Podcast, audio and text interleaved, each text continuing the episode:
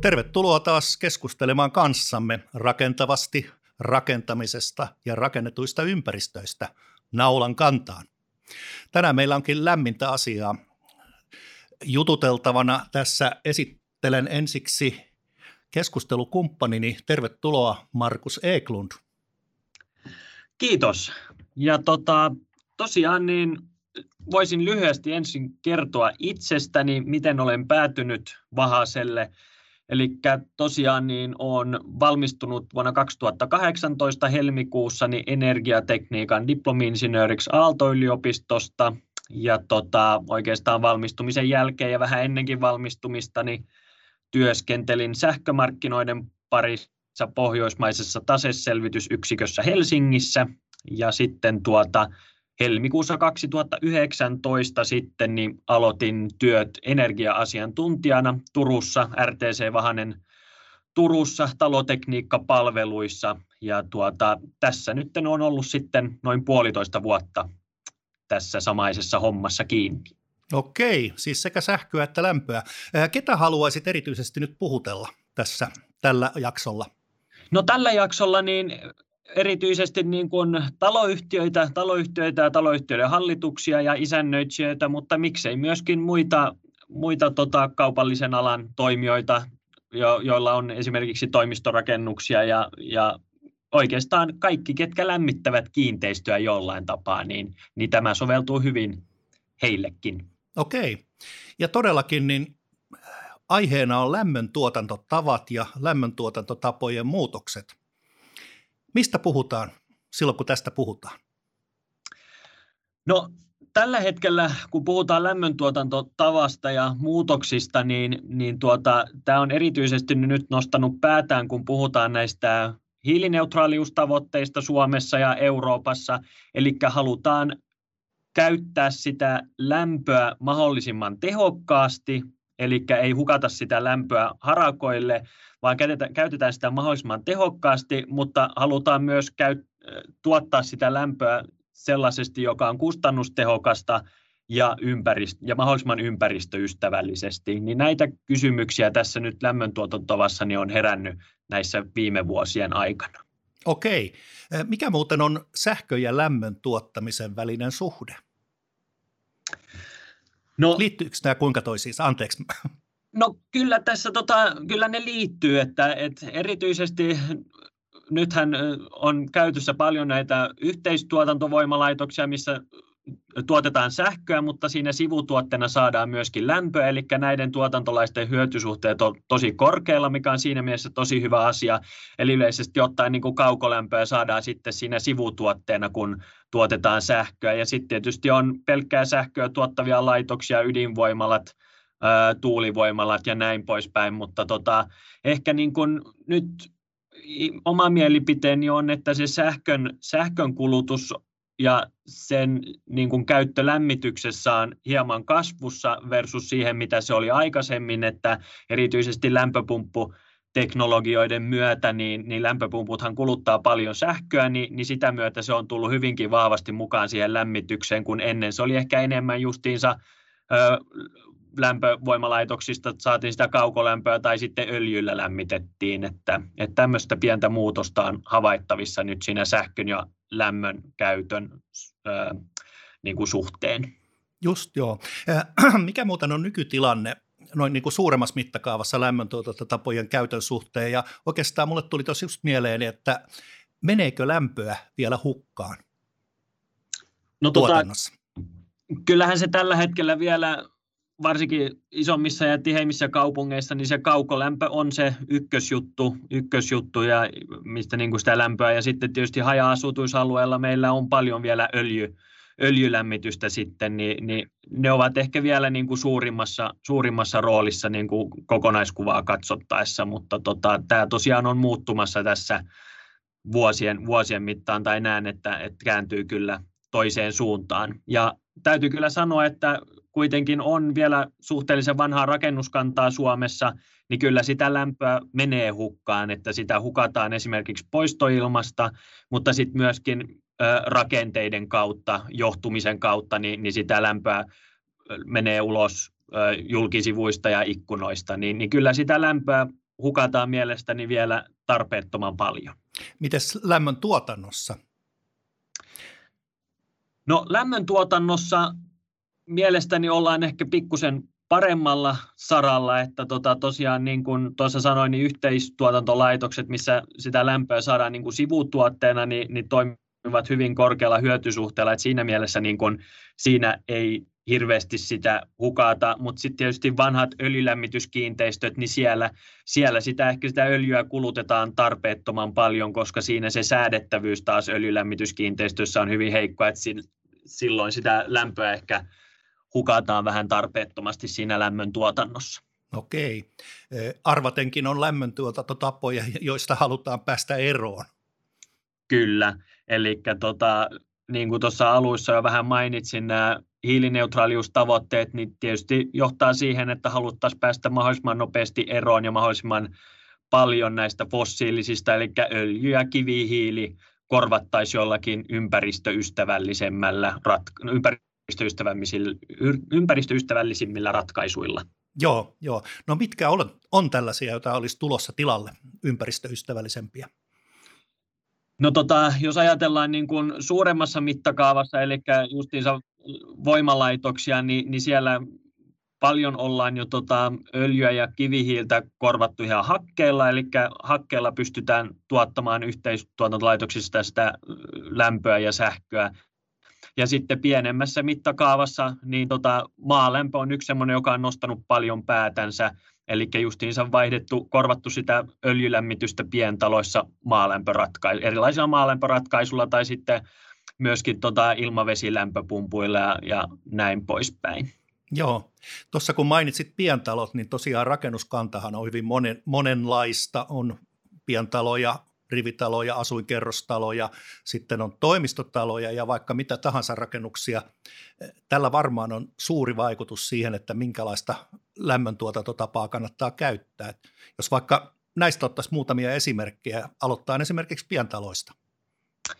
Joo, eli tosiaan niin, niin pientaloissa niin, niin tosiaan kun sitä lämpöä ei niin hirveästi kulu, kun on tuossa pieni yksikkö kyseessä, niin siellä justiinsa hyvin pärjää tämmöisellä pienemmällä maalämpöjärjestelmällä esimerkiksi tai sitten ilmavesilämpöpumppujärjestelmällä, että hyvinkin voidaan se öljy, öljy korvata esimerkiksi näillä kahdella vaihtoehdolla. No sitten kun mennään suurempiin kiinteistöihin, niin tota, tietysti siellä sitten tulee se tarkasteluun, että, että esimerkiksi se maalämpö voisi olla hyvä ratkaisu, mutta esimerkiksi keskusta-alueella niin ei välttämättä ole mahdollisuutta siihen maalämpökaivojen poraukseen joko niin, että se tontti on sen verran pieni tai sitten on ihan porauskieltoalueita, niin tota, silloin tietysti hirveästi vaihtoehtoja on muuta kuin se, mikäli on kaukolämpöverkko, niin liittyä siihen kaukolämpöön tai sitten sinne kaukolämmön rinnalle esimerkiksi ottaa siitä poistoilmasta se lämpö talteen, jolloin sitten saadaan osa siitä rakennuksen lämmittämisestä niin sieltä poistoilmasta ja näin ollen saadaan myös niitä lämmityskustannuksia hieman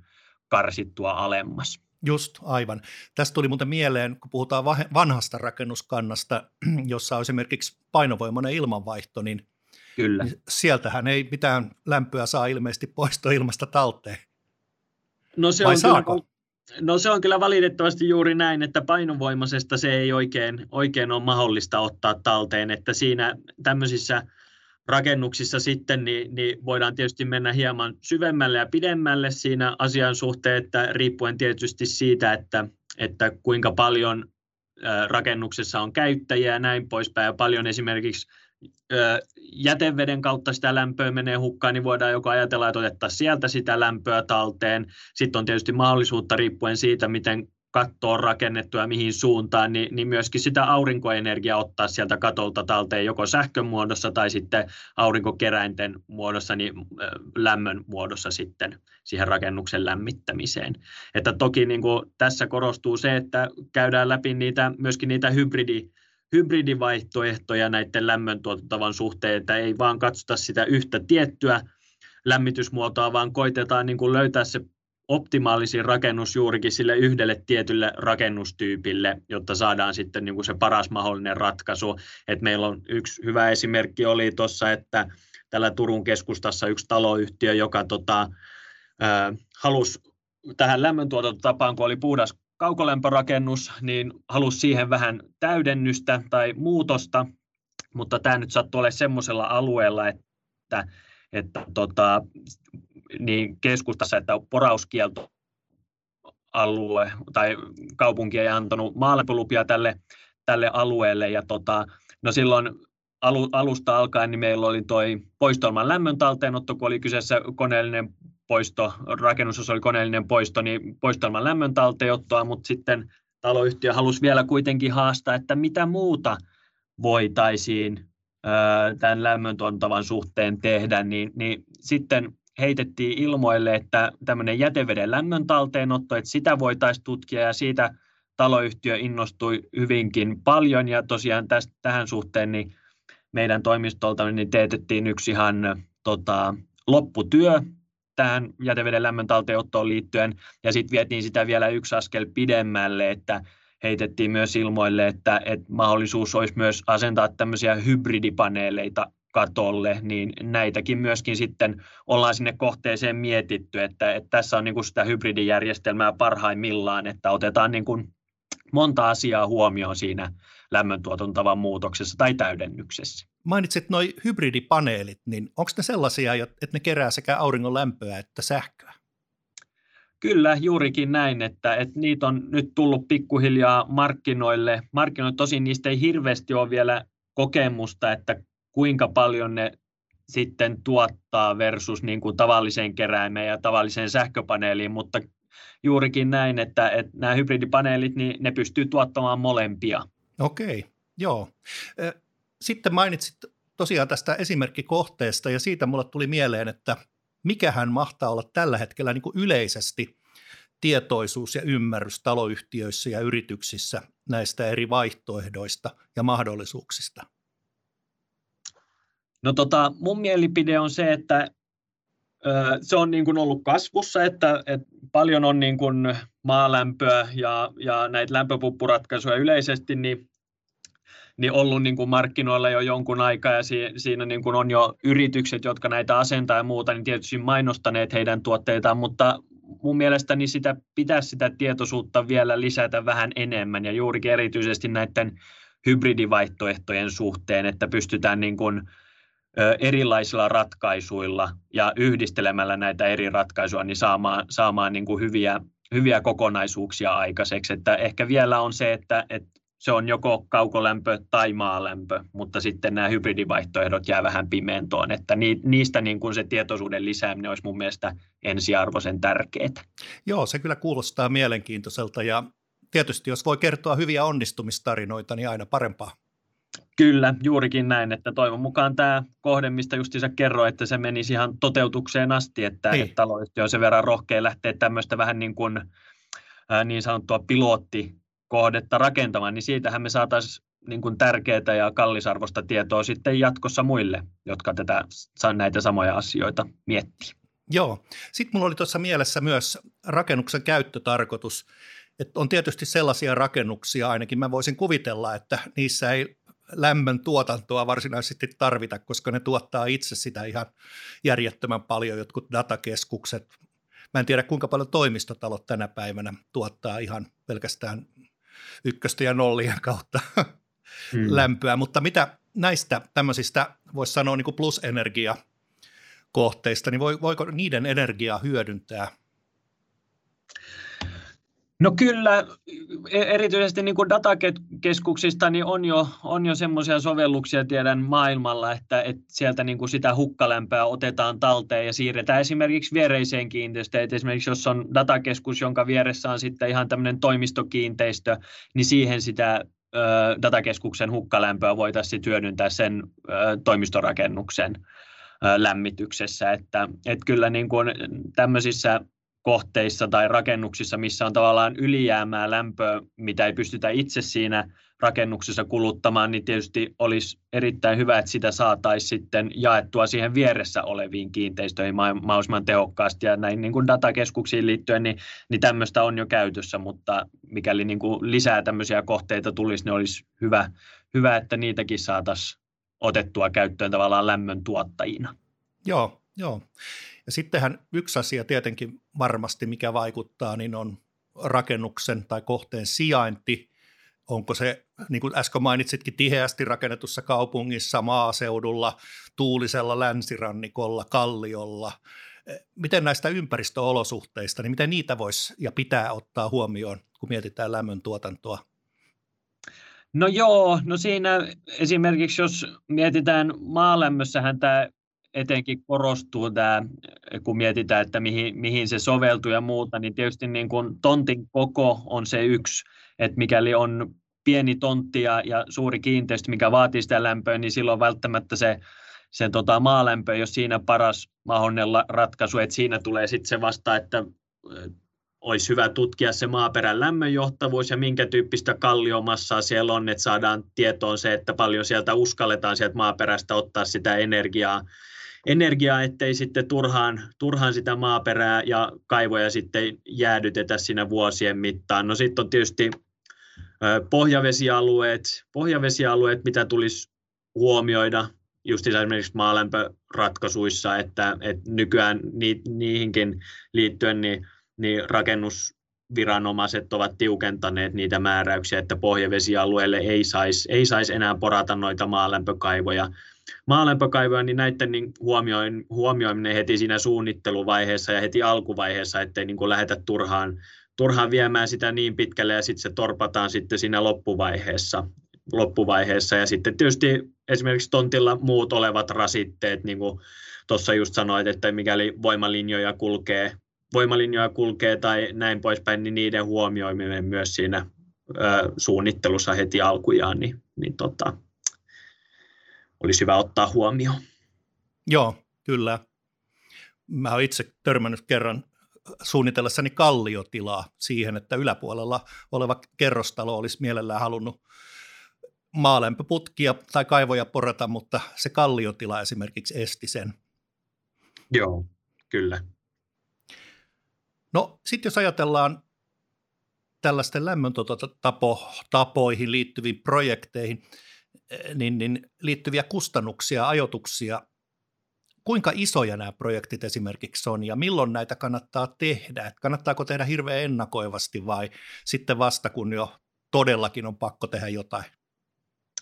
Joo, no toi oli itse asiassa hyvä kysymys, että tota, tietysti se projektin tai lämmöntuotantoprojektien niiden suuruus kustannuksilta niin tietysti riippuu siitä kohteesta, että kuinka iso kohde meillä on kyseessä, mutta jos verrataan esimerkiksi toisiin remontteihin, esimerkiksi suurempaan putkiremonttiin tai julkisivuremonttiin, niin silloinhan nämä lämmöntuotantavan muutoksen investoinnit niihin verrattuna ovat kyllä huomattavasti pienempiä, että puhutaan niin kuin riippuen tietysti kohteen suuruudesta niin muutamasta sadasta tonnista, mutta tietysti sitten isoissa kohteissa niin, niin voi olla, että puhutaan jo niin kuin ihan miljoonankin luokkaa, mutta, mutta jos verrataan just näihin kahteen muuhun ää, remonttityyppiin tai hankkeeseen, niin, niin on kuitenkin pienemmät ne investointikustannukset. Ja kannattaisiko niitä jotenkin sijoittaakin ja yhdistää muihin korjausrakentamistilanteisiin? Joo, no oikeastaan siinä tullaan justiinsa siihen toiseen kysymykseen, minkä esitit, että milloin kannattaisi näitä rupea miettimään, niin tota, oikeastaan yksi on just semmoinen, että jos on tulossa joku isompi remontti esimerkiksi siihen taloyhtiön julkisivu tai, tai tota, putkiremontti, niin silloin olisi hyvä ensiarvoisen niin kuin tärkeää ja hyvä miettiä sitä, että kannattaisiko tässä yhteydessä myöskin tehdä muutoksia siihen lämmöntuotantapaan, koska joka tapauksessa esimerkiksi putkiremontissa niin, niin tota piha-aluetta voi olla, että kaivetaan jopa enemmänkin ylös sieltä vesijohtoja ja muita, niin samassa yhteydessähän me saadaan niihin samoihin kaivantoihin esimerkiksi asennettua näitä maalämpöputkistoja ja porattua ne kaivot sinne samalla ja tämän jälkeen laitettua piha sitten uuteen uskoon ja, ja ja tota, kunnostaa se piha kerralla, ettei tarvitse sitten moneen kertaan sitä maata olla siellä kuopimassa ja kaapimassa ja, ja silloin tota, pihakin, pihakin näyttää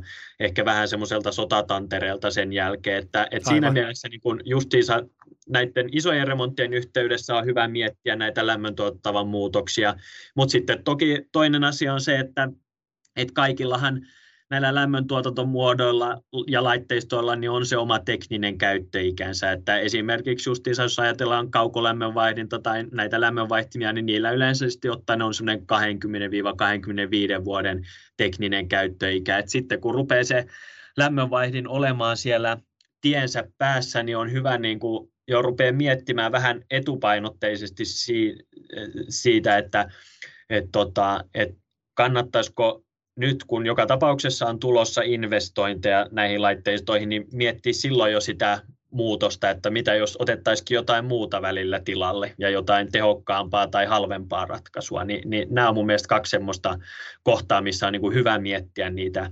lämmöntuottavan muutoksen vaihtoehtoja tai siirtymisiä. Joo, tosiaan nyt kun sanoit tuon teknisen käyttöjien, niin tuota, nyt on tullut siis näitä uusia mahdollisuuksia tuottaa lämpöä. Mitä tiedetään niiden käyttöiästä, mahdollisista tulevista riskeistä?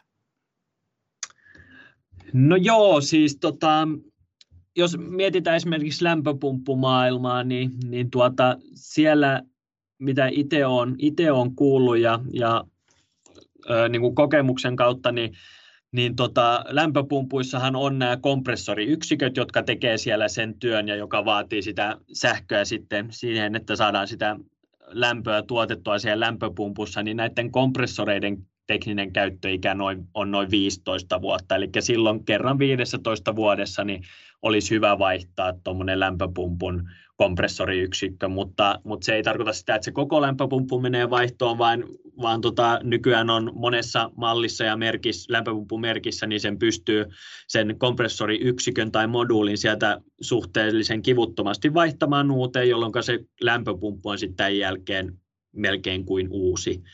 Eli tota, niin siinä mielessä tietysti nämä tämmöiset riskit tai, tai vaihdokset siinä lämpöpumppumaailmassa tulee kyllä vastaan sitten Joo. jossain vaiheessa. Joo, kyllä. Nyt kun mainitsit sanan riski, niin mulle tuli vielä mieleen se, että se aine, mikä siellä kiertää, niin kylmä tai lämpöaine, kuinka vaan, niin, niin eikö se ole kuitenkin tänäkin päivänä vielä jonkinmoinen ilmastoriski?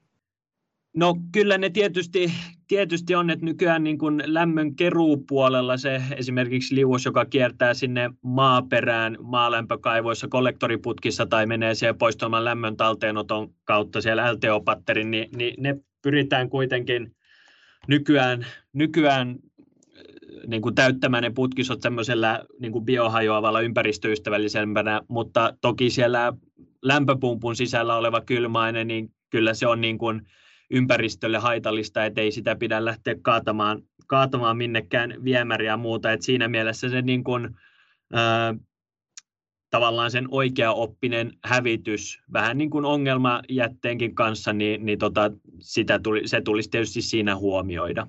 Just, joo. No sitten tietysti aina kun puhutaan rakentamiseen liittyvistä asioista, puhutaan myös euroista. Eli jos ajatellaan sitten tätä taloudellista aspektia, eli toisin sanoen kuinka nopeasti tämmöiset uudet ratkaisut niin maksavat itsensä takaisin? No joo, tota, tässäkin asiassa niin tietysti vähän riippuu se, että minkä tyyppinen kohde ja tota, kuinka suuri esimerkiksi on, mutta tyypillisesti kun meillä näitä taloyhtiöihin ollaan näitä kannattavuuksia, kannattavuuksia laskettu ja, ja jopa nytkin ollaan saatu jo toteutumaankin, niin yleisesti ottaen se se tota, takaisinmaksuaika on siinä 10 ja 13 vuoden välimaastossa, kun otetaan huomioon niin kuin kaikki siihen rakentamiseen liittyvät kustannukset, huoltokustannukset ja sitten myöskin tietysti, mikäli käytetään suunnittelija-apuna niin näitä suunnittelukustannuksia, niin se ajettuu siihen 10-13 vuoden välille. Okay. vähän tietysti siitä, että mikä, mikä tota myöskin, että, mikä, että onko meillä maalämpö vai, vai pelkkä poistoilman lämmön talteenotto, niin, niin tota, tietysti tämäkin vähän siihen vaikuttaa, mutta suurin piirtein tämmöisiä takaisinmaksuaikoja ollaan tota, tod- saatu ja, ja tota, yleisesti ottaen ne sitä luokkaa ovatkin myös. Just, just. Joo, ja eihän se euro ole ainoa asia, vaan tällähän voidaan ta- siis saavuttaa nimenomaan eh, olosuhdeetuja siihen ympäristöön, siihen rakennukseen itseensä ja itse asiassa ympäristöön muutenkin, eikö totta? Kyllä juurikin näin, että, että toki nykyään on huomannut, että, että se ei ole vaan enää, tietty se euro on euro on suuri vetovoima siinä, mutta myöskin se, että, että vähennetään niitä ilmastopäästöjä ja ollaan ympäristöystävällisempiä. Että se on niin kuin semmoinen imagoasia sit myöskin, että, että halutaan tuoda sitäkin enemmän esille erityisesti taloyhtiömaailmassa, mutta myöskin yritysmaailmassa, että ollaan niin kuin vastuullisia tätä kautta. Niin kyllähän sekin rupeaa en myöskin painamaan siinä vaakakupissa niin kuin enemmän ja enemmän vuosi vuodelta. Tai näin ainakin itseltäni tuntuu, että, että tämmöinen on niin kuin myöskin siinä taustalla. Joo, joo. Jos ajatellaan niin kuin muutenkin näitä etuja, esimerkiksi olosuhdeetuja tuolla rakennuksen sisällä käyttäjän kannalta, niin näetkö minkälaisia mahdollisuuksia uusilla menetelmillä parantaa olosuhteita? No joo, no en tiedä nyt ihan suoraan olosuhteita, toki niistä, niitäkin, mutta mikä niin kun ajattelee näitä, jos ajattelee näitä lämpöpumpputeknologioita, niin, niin toki se on ensiarvoisen tärkeää, että niitä laitteita sitten sen jälkeen, kun ne on sinne tekniseen tilaan asennettu, että niitä seurataan ja huolletaan, ja, tota, ja erityisesti näistä lämpöpumpputeknologioista, niin, niin nykyään, nykyään niihin asennetaan myöskin tämmöinen käyttöpalvelu, Eli sitä järjestelmää pystytään ihan reaaliaikaisesti seuraamaan esimerkiksi ihan tietokoneen näytön kautta, että miten se siellä toimii, toimii ja tota, tätä kautta päästään myöskin nopeasti kiinni niihin mahdollisiin vikatilanteisiin ja, ja tätä kautta pystytään myöskin paremmin sitä säätämään. Eli ihan periaatteessa vuoden ajan mukaan niin pystytään säätämään sitä laitteistoa niin, että se, se toimii mahdollisimman optimaalisesti ja tuottaa, tuottaa sen tarvittavan lämpöenergiaa. Että jos ajatellaan niin kuin öljylämmitystä, kaukolämpöä, niin, niin tota, hirveän hankala se on käyttäjän, käyttäjän itse sitä säätää, vaan koska ei, ei, näissä järjestelmissä ei hirveästi sitä automatiikkaa ole asennettu, eikä ole järkeäkään ollut asentaa, mutta näissä lämpöpumppu lämpöpumppu tota, teknologioissa ja lämpöpumppujärjestelmissä, niin, niin se on helpompaa ja, ja järkevämpääkin se, että sitä laitteistoa seurataan jatkuvalla syötöllä ja tota, tätä kautta myöskin miksei myöskin se asumismukavuus sitä kautta sit vähän paranne, kun saadaan sitä säädettyä aina sen vuoden ajan mukaan mahdollisimman tarkasti, niin, niin kyllähän se toki siihen asumismukavuuteenkin vaikuttaa. Joo, joo.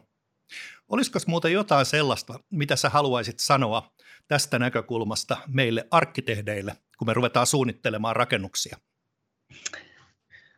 No niin, toihan oli hauska kysymys. Tota, arkkitehdeille ehkä sen verran, että et, no, jos ajatellaan sitä, kun nykyään, nykyään rakennuksissa tai on vieläkin, niin tota, on ne tekniset tilat, niin vielähän kun katsoo noita vanhempia rakennuksia, niin siellä on, siellä on niin kuin ne alajakokeskukset, ne missä tiloissa ne on, niin nehän on tosi pienet ja ahtaat. Et, et useasti joudutaan näissä lämmöntuontavan muutoksen suunnittelussa, niin, niin siinä yhteydessä niin mikäli, mikäli se tila on tosi pieni, niin etsimään sieltä rakennuksesta korvaavia tiloja, tiloja tällaiselle, että, että arkkitehdeille ehkä semmoinen, että, että varatkaa vähän enemmän tilaa sinne tekniseen tilaan, niin, niin saadaan myöskin nämä laitteistot mahtumaan, että nykyään kun esimerkiksi noissa lämpöpumppuratkaisuissa, niin siellä on ne lämpöpumput, siellä on ne energiavaraat, jotka vie paljon enemmän tilaa kuin se esimerkiksi kaukolämpölaitteisto tai öljy, öljykattila. No öljykattila on tietysti hieman suurempi kuin kaukolämpö, mutta erityisesti niin kuin kaukolämpölaitteistot niin ei tarvitse tilaa niin paljon, mutta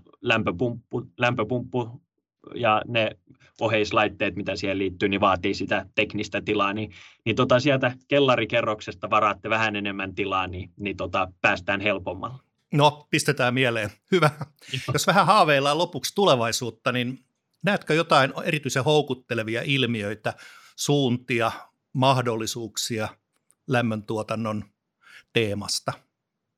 No tota, kyllä niin kuin koko, ajan, koko ajan tekniikka kehittyy ja yritetään etsiä parempia ratkaisuja, niin kuin ehkä mielenkiintoisimpia, mitä nyt tässä ehkä ihan lähitulevaisuudessa, mutta myöskin sitten kauempana tulevaisuudessa, niin, niin tällä hetkellä tietysti on ollut paljon puhetta niistä maalämmön syväreistä, että ei poratakaan enää vaan sinne 300 metriä, vaan mennään jopa kilometrien syvyyksiä. Ja sitä kautta otetaan sitä maasta maaperän lämpöä talteen ja jaetaan sitä kiinteistöä. Että se on semmoinen yksi, yksi mielenkiintoinen kohde tai sovellus nähdä, miten se tästä kehittyy. Ja tota, no sitten tietysti myöskin vaihtoehtoiset polttoaineet, niin kuin ihan perus öljyn ja kivihiilen tilalle esimerkiksi vedyn, vedyn polttaminen polttokennojen avulla esimerkiksi, niin, niin olisi hieno nähdä, että sen kehittyminen ja myöskin se, että sitä se saataisiin jotenkin semmoiseen,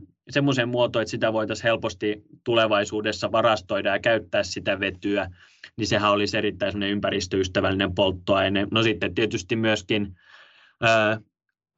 mikä nyt paljon kokeita, kokeita Keski-Euroopassa, niin tätä fuusioenergiaa ja siihen liittyvät haasteet, niin, niin mikäli se fuusioenergia saataisiin toimimaan, niin, niin tota, tavallisen fission, fission sijaan, eli niin kuin ihan tämän ydinvoimaloiden ää, rinnalle tai poistamaan ne kokonaan, niin sehän olisi tietysti myöskin mahtava, mahtava tulevaisuudessa, no. jos semmoinen saataisiin toimimaan kaupallisesti. kyllä, kyllä. Toistaiseksi joudutaan tyytymään tähän isoon fuusioreaktoriin tuolla taivaalla. Kyllä, juurikin näin. Hyvä juttu. Sanoppas joku naseva loppukommentti tähän. No, haluaisin sen sanoa, että tota, tuotetaan sitä lämpöä niissä kiinteistöissä niin järkevästi, mutta myöskin kulutetaan sitä lämpöä siellä kiinteistössä järkevästi, eikä hukata sitä turhaan taivaan tuuliin. Naulan kantaan. Kiitoksia, Markus Eklund. Kiitos.